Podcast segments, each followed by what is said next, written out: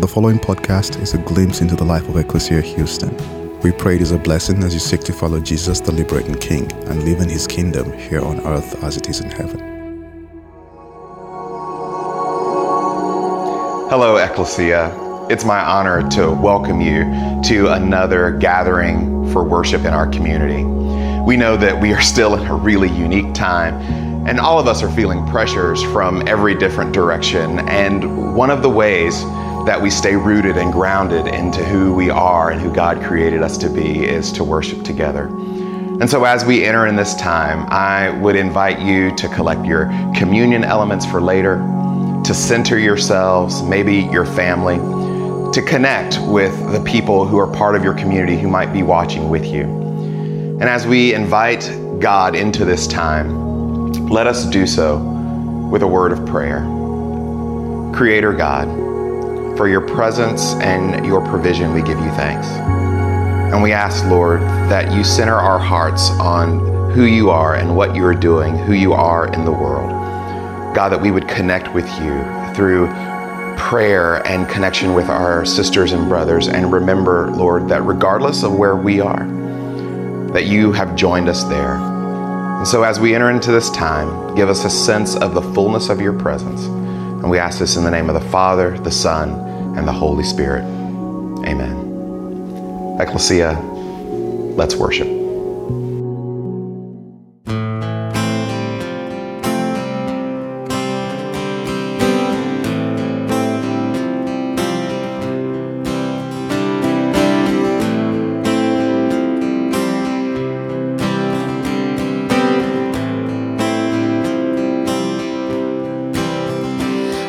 Will build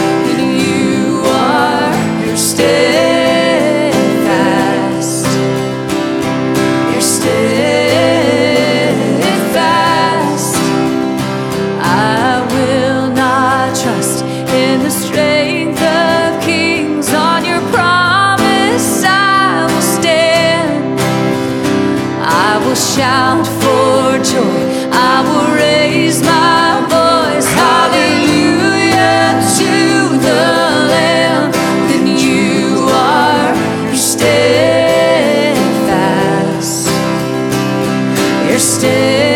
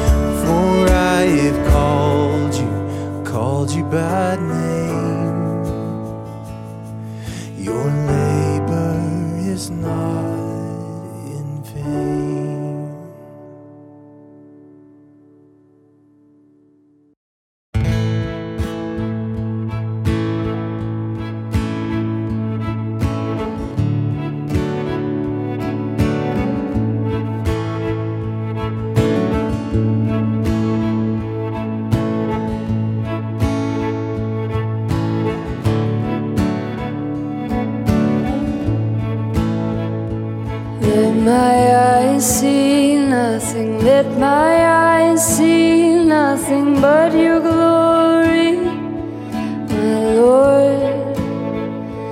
Let my eyes see nothing, let my eyes see nothing but your glory, my Lord. Let this heart not wander, let this heart not wander from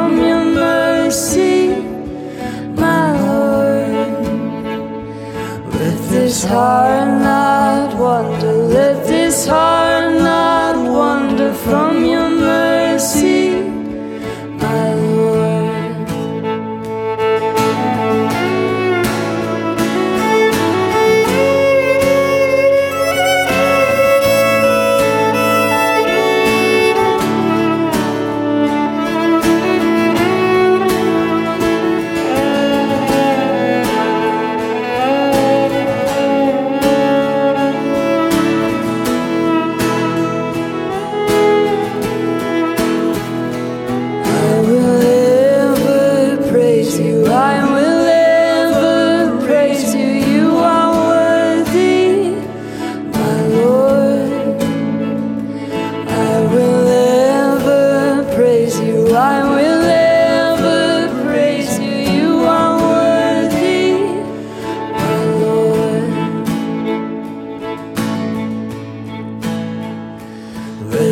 This heart not wander, let this heart not wander from your mercy, my Lord.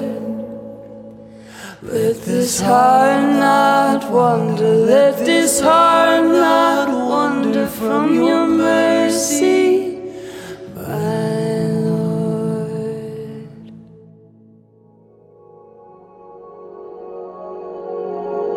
Ecclesia, even in this challenging season, we continue to be committed to the work God calls us, sharing the gospel, caring for the vulnerable in our city and beyond, caring well, especially for our children.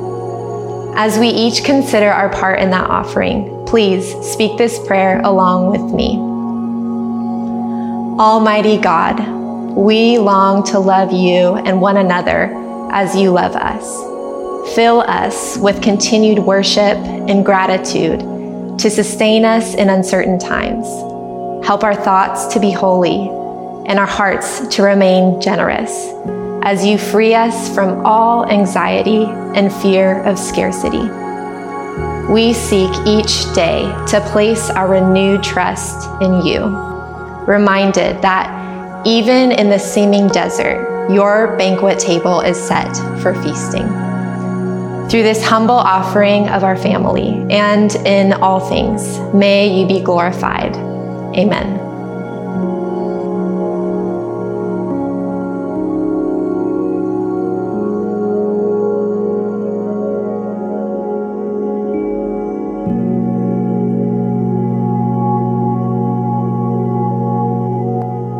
Ecclesia, it's always a privilege for me to get to address you as a community.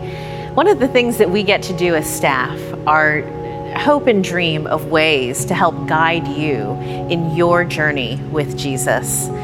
And we do have a couple of things that are coming up the pipe, if you will. Starting August 16th, we will be offering two classes during the Sunday 10 a.m. hour. One of the classes will be led by Pastor Wayne Brown and Hannah Rodriguez, and they'll be taking us on a deep dive through the book of Jonah. The other class is called Sacred Frames, led by our pastor Mike Yeager, and he's going to be giving us some perspective and another way of looking at film to connect what we see and what we hear and what we feel to the story of God.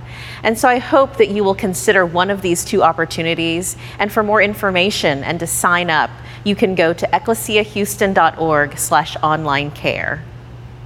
Another thing that our staff work hard at is trying to assess and meet the needs of our community. Some of you may know that we have recently partnered with the Baylor School of Social Work, and we have brought on a full time social worker to our staff. Her name is Juliana Hale. And she got a chance to sit down recently with our family ministry pastor, Kelly Booth, to talk more about who she is and what she brings to our Ecclesia community. Hey, friends. I'm Kelly Booth, and I serve on the family ministry team. And I'm um, really excited to um, have a conversation with Juliana today and for you to get to hear more from her and um, just for you to get to hear more about what this partnership between the Baylor College of Social Work and Ecclesia really looks like. So I would love for you to just share a little bit about yourself. Yeah, so I was born and raised in Houston. I grew up in Clear Lake with my family. Um, after that, I went to Texas A&M for undergrad and got my bachelor's of science in sociology there, and then moved back to Houston after graduating from there and um, started the Baylor School of Social Work at their Houston campus, and um, yeah, have been here ever since moving back. So, just prior to this, I was working at a nonprofit in Houston, actually just down the road in Montrose, um, called the Women's Home. And they provide services to long term services to women who are in transition and who are recovering from substance abuse. And then prior to that, I um, have some experience working in the NICU at Texas Children's, um, just providing support to those families that find themselves there. When I'm not at work, I enjoy um, spending time outside. I love to visit national parks, and I also really enjoy spending time with friends and family. That's awesome. So, what exactly is Better Together? So, Better Together, like you said, is a partnership between Baylor School of Social Work and Ecclesia. It just comes out of our um, the season where our rhythms and our natural routines have really been disrupted, and just knowing um, and already seeing really the impact that that's having on our kids.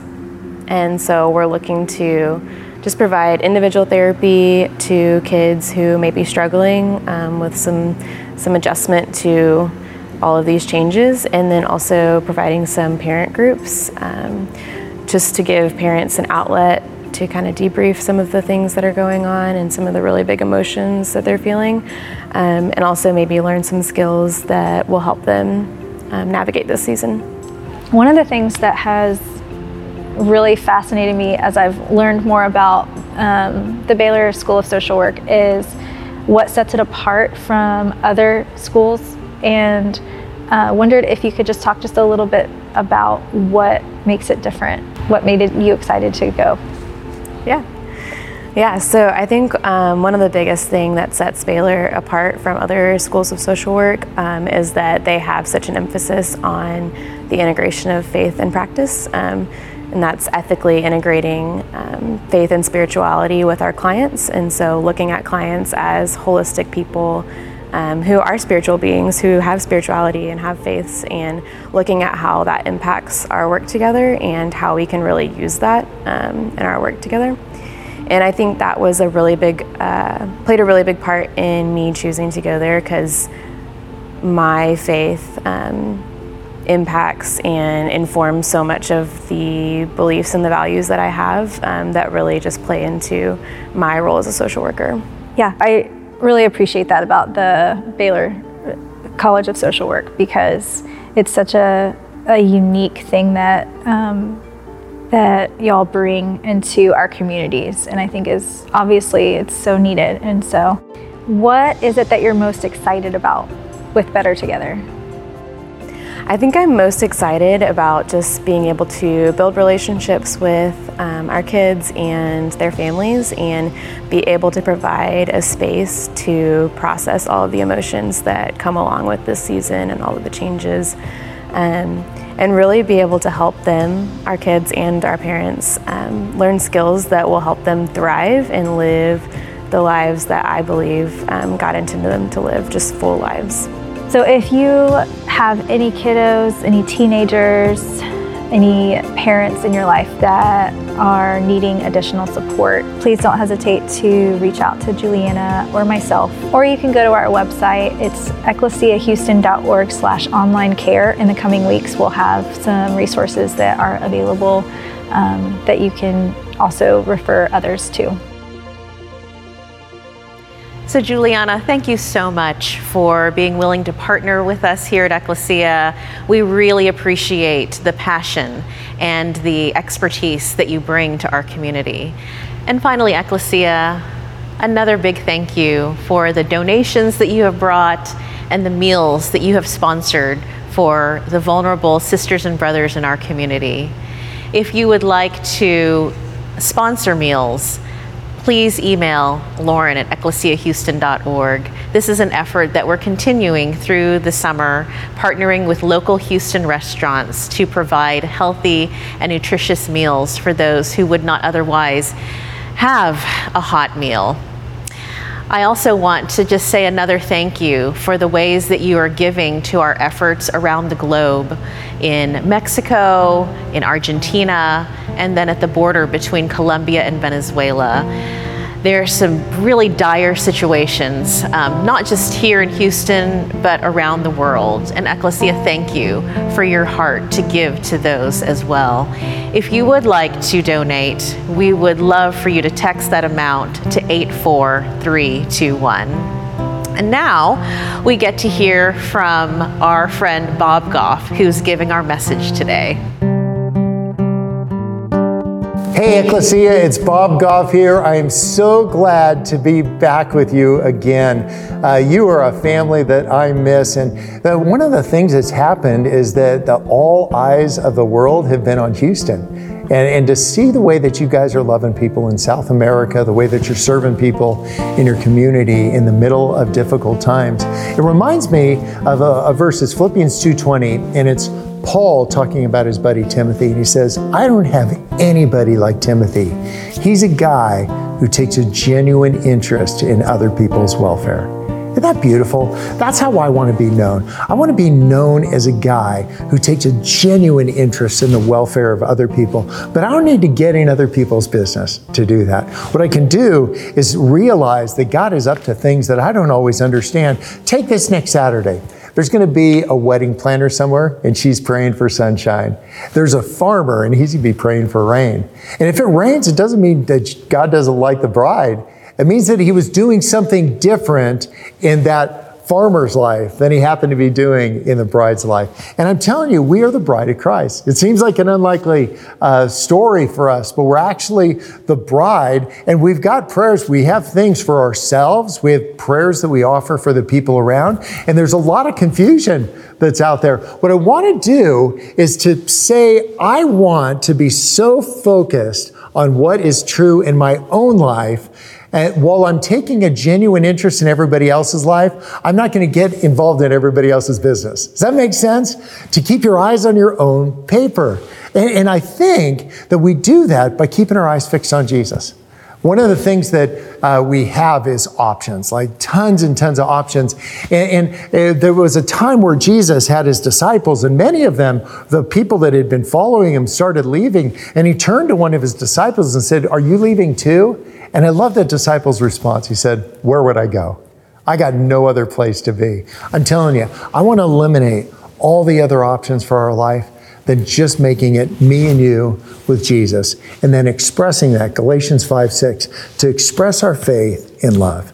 And the way we express our faith in love is to express an interest in the people around us, to be empathetic to the things that are going on, knowing that God is doing something different in one person's life than he might be doing in someone else's life, and being undistracted.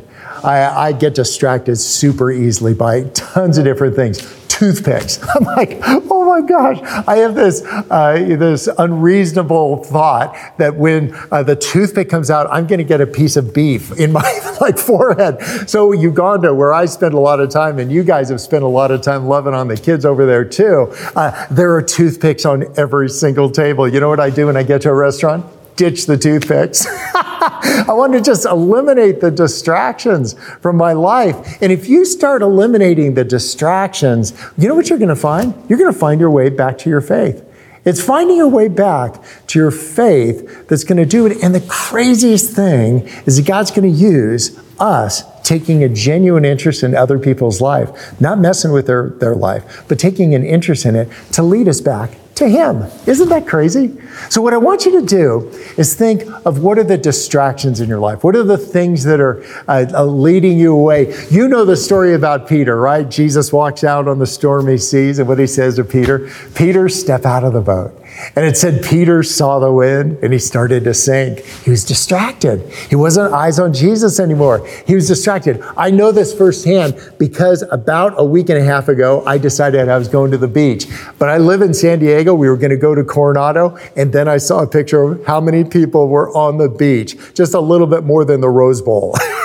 so I'm like, oh, heck no. So I've like got a little boat. I went around on the outside and the ocean side, and I decided I'm just going to jump in there where there's nobody. So I got out of the boat. I jumped in. You guys, awesome water, awesome clear views. It was beautiful until I realized that the boat was being pushed by the wind away from me faster than I could swim.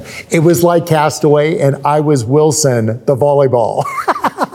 That's going to happen to you. It'll be a, a, a relationship that'll go uh, crazy. It'll be a job. It'll be something else that's become the wind that you either saw, like Peter, and got distracted, or didn't see, like Bob, and, and you got stranded. You're saying, like, oh my gosh, what am I going to do? Well, I evidently made my way to the boat because I am here talking to you. But I'm telling you, when you're out there all alone, floating in the ocean, if the boat feels like it's blowing away, man, it just leaves you a decision. Am I just going to sit here and just lament the circumstance, or am I going to start swimming? And what I want you to do in the difficult times that we face is to just start swimming. And if you see somebody else struggling, don't give them advice, man. If there was somebody that you saw in the shallow end, of, the pool and, you saw they were drowning, you wouldn't just stand on the edge and give them advice. You wouldn't just say, hey, don't feel that, or you should just do this. What you do is you get in the water with them.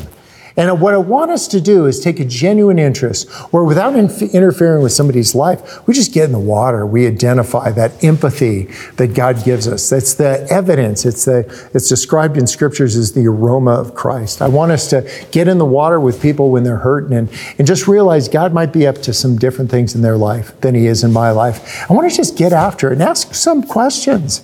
Ask like non-invasive questions, but don't just stay surfacey on this thing. I want you to ask me meaningful questions. Uh, don't mug somebody with your questions. Did you know that Jesus asked 300 questions and he only answered two? when people ask me questions I don't want to answer, I'm like, hey, I already answered my two questions for my three years. What I want you to do is ask questions, but be really purposeful about this. Be really kind. Be really empathetic. You might just uh, probe the waters a little bit. Don't just say like, how you doing, but just say, is there something I could do for you that would be helpful today? Can I wash your wash your car?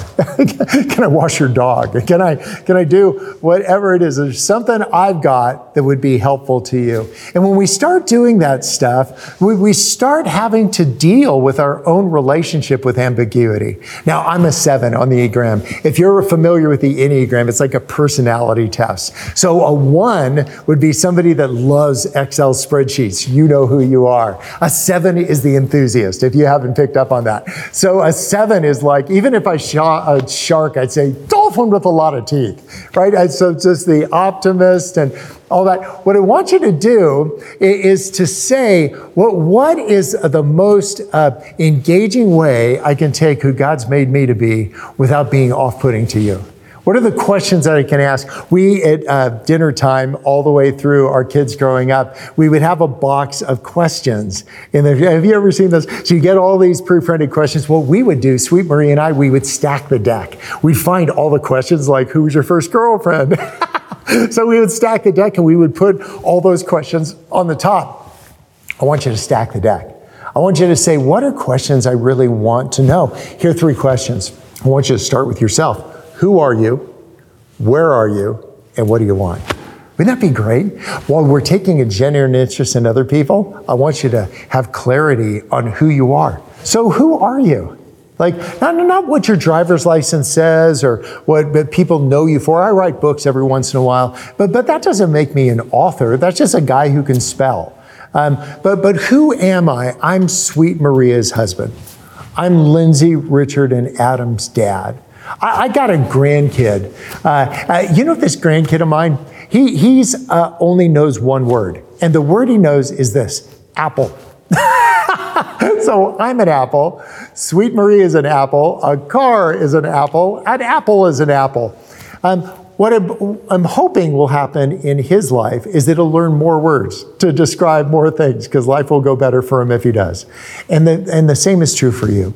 As we take a genuine interest in other people, as we start understanding who we are, we find better words to describe. We don't have to rely and retread words.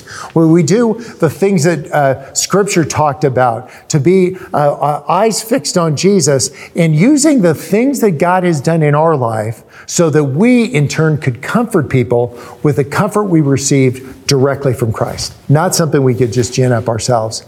And if we get authentic about that, that's where actually some really cool stuff happens along the way. And t- tough things are going to happen. You're going to mess up. There's an old writer's trick. You fail in chapter four. That's crazy. Every chapter in my life would be chapter four. I mean, I think I'd write a book. I'll just call it chapter four. And uh, chapter one will be chapter four, chapter four. But you're not defined by your failures. You're defined by who Jesus says you are. And he calls you beloved. Isn't that awesome? I was looking at the most popular names that are out there. You know, uh, the eighth most popular name about 50 years ago? Bertha. I'm not kidding. Now, if you're Bertha, that's awesome. But what Jesus calls you today, right now, he calls you beloved. Whatever your name is, that's how you're seen. And I think we need to start having a right perspective of how God sees us so we can know who we are. Where are you? Where are you at? Are you feeling like you're just boxed in with all the crazy things going on? We're really picky about the words we use. I never say the word virus. I made it 61 years without saying it. I ain't saying it now. We call it uh, glitter. we just don't want to get the glitter on us. And so, being picky, find another way to describe an important idea. Do that with your faith. Find another way to describe this idea of grace. That sounds like for people that don't know faith, they'll say it just sounds like a religious word. Find another way. It's kind of like, like where you got something you didn't deserve, but you got it anyway. Find another way to describe that. I'm not saying dumbing it down. I'm saying get real about it. Somebody asked me uh, in one of my books, they'd read it, they say, Are you watering down the gospel? I'm like, Oh, buddy, I hope so. I just want to make it for people who are thirsty. And people are thirsty for authentic words from you. They just want to get real with that. They want, they, they want to know your chapter four. And if somebody around you that you love and care for is experiencing your chapter four, you know what I want you to do? Give them immense patience. That's Paul. that God demonstrated in me, the worst of the sinners, his immense patience. So we could put on display his tremendous love for us. That's it. And as we're patient with the people around, I think that's why God made church parking lots and traffic jams in Houston. So we could put on display his immense patience, and we could put on display ours. And so, one, one of the things I want people to do when they meet me is that they don't meet a wall of opinions, that they actually meet Jesus. And the way that we do that is just being super authentic just getting real instead of figuring out what everybody else needs to do to figure out uh, what's going on in my life. Well, an exercise for you if you want with somebody that you love, uh, write down your high and low values. I'll tell you, a high value for me is timeliness. I feel like five minutes, uh, you know, early is 10 minutes late. So it's just timeliness. I don't keep Maria waiting for me. I just really feel like if somebody says three o'clock, it's three o'clock. I'm going to be there. I'm not going to be late because I don't want somebody waiting on me. That makes me feel super awkward. Um, so figure out what are your high values and then share them with somebody. Uh, do this in the blind. Do a double blind where you write your high and low values and you're the person that you love the most, they write theirs. And then compare them to say like, wow, I didn't know that. That was like a big deal for you. And that is a super low value for me. You know what's a super low value for me? Appointments. I don't make them. They just drive me nuts because I'm looking at my clock all the time. Like, am I late? Am I late? Because that's a high value. And what is happening in your mind, if you don't have the things clear about what's a high value and a low value, then you're just constantly dealing with this conflict. It's Romans 7. It's Paul saying, you know what? I keep doing the stuff I don't want to do, and I keep not doing the stuff I do want to do. We live these incredibly conflicted lives, and I want you to understand where the conflicts are and get real about that. You maybe uh, don't need to get real with everybody, but you need to get real with somebody. Find a Starbucks somewhere and say, for three minutes, I'm just going to tell you the way it is. And don't you dare try to fix me. I'm just going to tell you the way it is. I want to, with total authenticity, I want you to just receive that. And then we're going to flip it. I want you to tell me for the next three minutes the way it really is in your life. And I'm telling you, we create those safe places where we can be authentic, where we're demonstrating a genuine interest. We're demonstrating immense patience and empathy with people. I'm telling you, that's where all the good stuff happens, and people will see Jesus. Matthew 16, there's this big Simon Peter moment. Remember, it's like, who do you say I am? And, and one of his disciples said, well, some people say you're a prophet. And he was. Jesus was an incredible prophet. And he said, some people say you're a teacher. And he actually was an awesome teacher. But then Simon Peter nailed it. He said, I say you're God. And Jesus said, you nailed it in different words. He said, uh, don't tell anybody. Now that just blows the minds of all the evangelicals. They're like, what the heck? He said this flesh and blood doesn't reveal this stuff, but the Spirit of God. Your genuine interest, your empathy, you creating a safe spot, the Spirit of God will let people know this is the real deal. And if we get out of the way and just move all of our agendas to the side, realizing that God is up to different things in different people's lives than He happens to be in yours, that realizing the, the separation sometime in our life between ourselves. Some of you guys have been using this time uh, while the sprinkles are around uh, to read, and I have too. And you think I'm going to say like Thoreau, like Walden Pond? This is what I've been reading. Peter Pan. And the thing that happens in Peter Pan, famously at the beginning, Peter gets separated from his shadow. Remember? It's the dog gets a hold of the shadow, rips it off of his feet. And so for the next 30 minutes, I'm imagining Peter is trying to chase his shadow, trying to connect up again. And you know what God did in your in his life like he does in ours? He gives you Wendy. And Wendy got the shadow together with Peter, and they sewed him back together again. Boy, I'm telling you, if you're feeling far afield from God, you're feeling far away, like things have happened in the season, it's financial stuff, it's relational stuff. If you're just feeling separated, I want you to come back to Jesus with a ton of authenticity to say, I really feel conflicted. I feel like my shadow of me is over here and real me is over here. What we want to do is bring those two back and then let that idea that we talked about, this idea of grace and empathy and uh, they sew them back together again. If we get that right, ready uh, to go for people, we're going to be looking for opportunities to, to make that real in somebody's life. At a time where people are in a really tough spot, some people are just agonizing. And, and if we're the ones that can reach out and to just say, I'm with you in the middle of it, it'll just change everything. There was a couple that ended up in our backyard and uh, they had these really long faces, and they were walking down by the bay, and we've got a little uh, dock and a boat out in the back, and, and they had these long faces. And I went down, I wanted to demonstrate a genuine interest in them. And I, I said, Oh, are you guys okay? Get this, they both work in the ICU. They're like uh, uh, saving people's lives every day. Their ambition, they just wanted to get married. And, but the church canceled, the reception canceled, everything canceled. And I told them, I'm a captain. I've got a boat and I'm ordained. And so the next weekend, we married him. Isn't that awesome? Keep your eyes fixed on Jesus, but your head on a swivel. You found out what was going on in Venezuela, and you guys showed up and started delivering food. You found out in another country where people were in need. And you know what? Houston's in need, and you guys are responding. That is what we're going to be known for. It's Galatians 5 6. The only thing that matters is your faith expressed in love. You get that thing right, you get everything right, but we need to be authentic. Remember, I told you there's 37 miracles in the Bible, and one of the 38th miracle is going to be you. There's, there's the eighth miracle, and there's a guy with a withered hand. And I know something about withered hand. I got malaria a couple trips ago when I went to uh, Uganda. I got bit. I didn't know I had malaria. I just figured I was kind of a little sleepy. I was about to take the beach sleep because I went to uh, Uganda and then I came back and I went to 10 cities in a row speaking at different things. And by the 10th city, you guys, I was worked. I had a fever. I had all this. Well, I ended up in the hospital. They said, you got a one in 10 chance of making it. I thought they were going to start like, you know, dividing up my clothes. And w- one of the things that happened is that uh, somebody came along with a fix.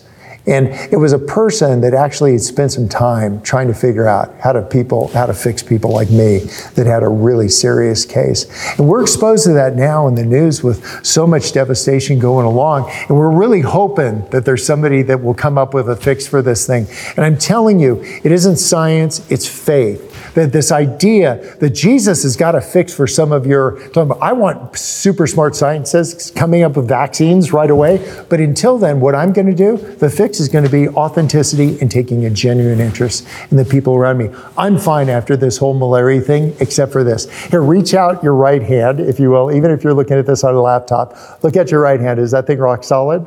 Mine is. I could like do LASIK. Come and see me. I'll, I'll hook you up. Uh, but my left hand, it shakes. And like, I had no idea what happened. Something got disconnected. I mean, it, I, it's like churning butter. And one of the things that happened in the seventh miracle is that Jesus met a guy with a withered hand. And you know what I realized? He told him, Reach out your hand to me. Isn't that beautiful? You know what I realize I've been doing for 25 years? I've been reaching out my strong hand to Jesus. I've been reaching out my strong hand to the people around me. I see somebody in trouble, I want to reach out a strong hand, and I'm giving that a quarter of a twist. What I'm doing now is I'm reaching out my weak hand to people. And if you can do that, that with authenticity. You can say, I, have experienced some stuff that's similar to this and may not be exactly what you're experiencing, but I want to be in this together. I don't want to reach out a strong hand to you. I want to reach out a weak hand to just say, we both need a Jesus in this thing. And is there something I can do to be helpful to you on the way? And those will be the things that people will remember us for years and years from now. Uh, some of you will find out that I bought a camp. There's this Young Life camp that got kind of abandoned maybe 10 years ago. Nobody was working on it then. The weeds had grown up and it smelled like people who didn't take showers. so, so I bought this thing with a buddy of mine, and we've decided, uh, and it's like maybe 300 acres of land. We decided to make a vineyard. Isn't that awesome? I mean, it just sounds so biblical, right? But the problem is, there's brush that's eight feet tall, and before you plant the vines, you got to clear the brush. You see where I'm going with this thing? So I got this excavator, and on the end of the excavator is this big brushing attachment, and you go back and forth over the brush, and it makes it go away and mulches it all up. You know what's under the brush? Rattlesnakes. Lots of them. And, and that's what's going to happen. If you have a big plan, a big ambition, and say, I want to be the kind of person that relates to people, you need to clear a little brush in your own life. You need to figure out what are the inconsistent, what's those Romans 7 things going on in my life so that I'm not just blowing a bunch of sunshine at people. I've actually done the deep work I need to do to figure it out. And you, when I find some rattlesnakes, what are some of the things that you're going to uncover that you actually have to deal with? I'm telling you, once we figure out that, we start bringing some context to this thing. I was driving up and I was behind a car. this is a sporty little car, and the license plate, one of those custom license plates, it said Amish. I'm like, I was thinking Roman 7. he needed to get somewhere in a hurry, and he just said that the horse and the buggy isn't going to do it. Well, one of the things that I want you to do is clear the brush, see what's going on. What are the inconsistencies in your life? Identify the rattlesnakes. Now, I decided to move to another part once I cleared the field here. And so I took my excavator, went underneath an oak tree, and the excavator hit one of the limbs. Hanging from the limb is a huge beehive. 10,000 bees land on the cab of the excavator. Oh, and they went nuts. it was about to turn bad. But you know what the excavator has? A door. And I decided to just shut the door. And what I want you to do, I don't want you to uh, shut the door to everyone in your life, but there's certain things in your life that have become distractions. Certain things in your life, you don't need to do a Bible study. You just need to stop doing it to just say, I'm out, that's old Bob, this is new Bob, I'm not doing that anymore. Shut the door to some of those things. There might be some relationships that are toxic to you, there might be some uh, work environments. Some of you have jobs. I mean, half the people I know are afraid they're going to lose their job, and the other half are afraid they're going to keep it. This is a time where you can just decide, I'm going to shut the door on that one, that career that I used to pursue that's taking me away from the things that I love. I'm going to shut the door to maybe some of the behaviors that's getting my eyes off Jesus. I'm starting to see the wind instead of seeing his eyes on me. Shut the door on some of those things. What I decided to do next is to move the excavator once the bees had kind of resolved their stuff and get back to brushing. You know what else there is in the rocks? Rocks. There's rocks in the rocks. And when the brusher hits the rocks, it makes sparks. And sparks make fire. And if you're in dry eight foot brush, you do not want fire. So you know what I have with me? Fire extinguisher. Easy enough. So when I see the smoke, I get the fire extinguisher out, I put it out. That isn't being irresponsible, it's the opposite. I'm just situationally aware. I know what's going on. I know where I'm playing with fire. I know what's going to happen if you're trying to clear the field, if you're trying to plant the vines. And here's the crazy thing I've been studying it up on grapes. The thing about golf guys, we only live a certain amount of time. It's crazy. It's like we only have the same number of wines in our battery. so I've done the math here. I don't think I'm going to be around to pick the grapes. But you know what? That's not why I'm planting the vineyard. I'm planting the vineyard because it'll be beautiful. I'm planting the vineyard because I want to express God's love and creativity in my life by expressing love and creativity in other people's lives. Don't do what you did because you did an equation about how it's going to benefit you. Do it because it would be a beautiful thing to do. Do it because it would be an expression of your faith. Do it because Matthew 25 said the only thing we're going to talk about when we get to heaven together is hungry people, thirsty people, sick people, strange people, naked people, and people in jail. That's it. James said widows and orphans. I got eight things we're talking about. Stop looking for a plan for your life. That's the plan for your life. to start loving the people around you, finding people that are in need, taking a genuine interest in them, getting real with yourself, having those three minutes of authenticity, creating safe places for people, clearing the brush, finding the rattlesnakes, closing the door, finding the fire, putting out the fire. If you see where we're going with this thing, find these stories in your life. It said Jesus never spoke to anybody without telling him a story. And I know why, because we remember the stories that Jesus told. I don't care how many boats are floating in the Sea of Galilee, but when he said, it was kind of like two sons. And the master went to the first son and said, Go in the field and work. And that first son said, No.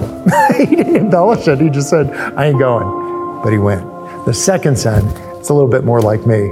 He even probably had some lawyer in him. He's like, you know, I'm your guy, send me in. But he didn't go.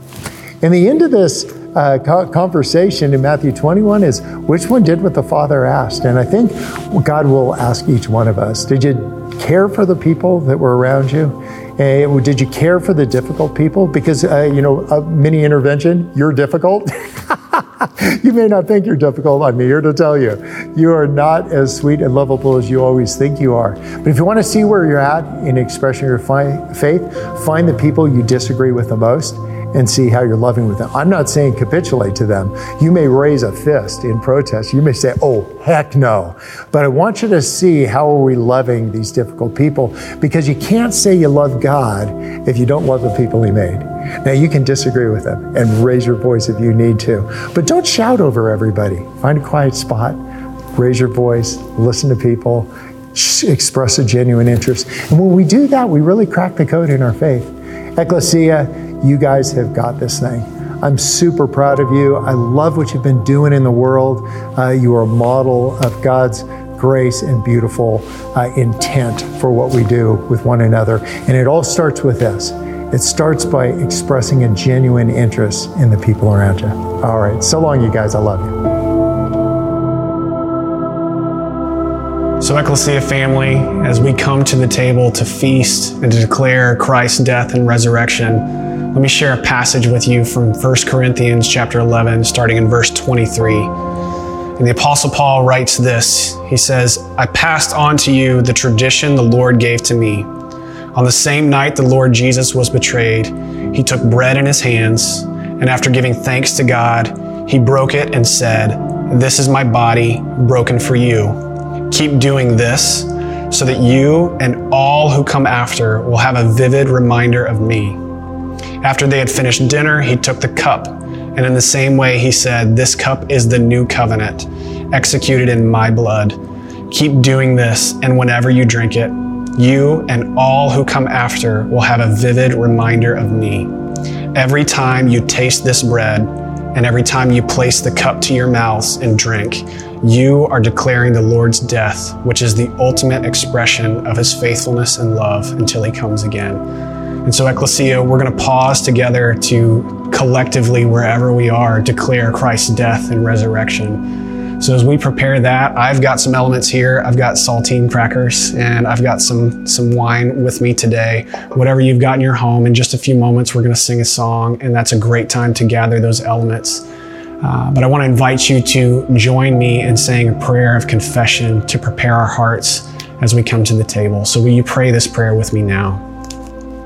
Lord, you have made us to be free, but we crave the cheap comforts of our chains. You have made us to serve others, but we have eyes only for ourselves.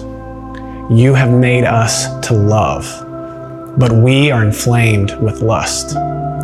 You provide that we may be generous, but we greedily hoard as if your well were run dry. You forgive time and again, but we hold fast to the sins of others. You offer light for our path but we insist on making our own way. You are the God who saves. Lord, save us from ourselves. In your great mercy, restore and heal us and grant us your peace. Amen. So, Ecclesia, this is the body of Christ broken for you, and this is the blood of Christ shed for you. Let us taste and feast together and declare his death and resurrection. Amen.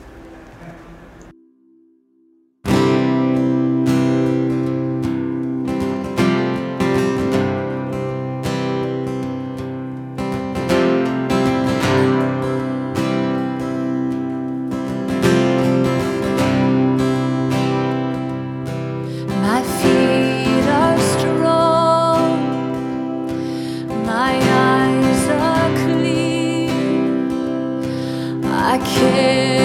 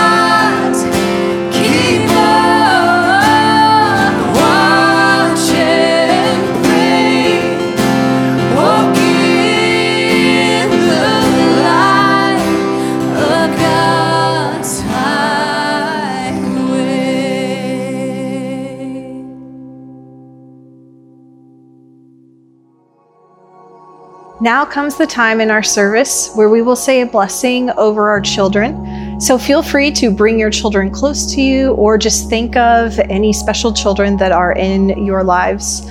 I will be thinking of all of our beautiful children of Ecclesia who I miss so much. Dear Heavenly Father, I pray a special blessing over each and every one of the children who are watching this and every child in our community. God, this is a really hard time right now for them as they are going through so many new changes and difficulties, God. And I pray that you would just wrap your arms around them, that you would show them that you have equipped them with the tools that they need to get through this time, God. I pray that they would feel your love and your compassion and your kindness with them today and always. In the name of the Father, the Son, and the Holy Spirit, I pray. Amen. The benediction is a blessing for courage by poet Jan Richardson. I cannot say where it lives, only that it comes to the heart that is open, to the heart that asks, to the heart that does not turn away. It can take practice, days of tugging at what keeps us bound, seasons of pushing against what keeps our dreaming small. When it arrives, it might surprise you by how quiet it is, how it moves with such grace for possessing such power. But you will know it by the strength that rises from within you to meet it, by the release of the knot in the center of your chest that suddenly lets go. You will recognize it by how still your fear becomes as it loosens its grip, perhaps never quite leaving you but calmly turning into joy as you enter the life that is finally your own. Ecclesia, dwell in peace.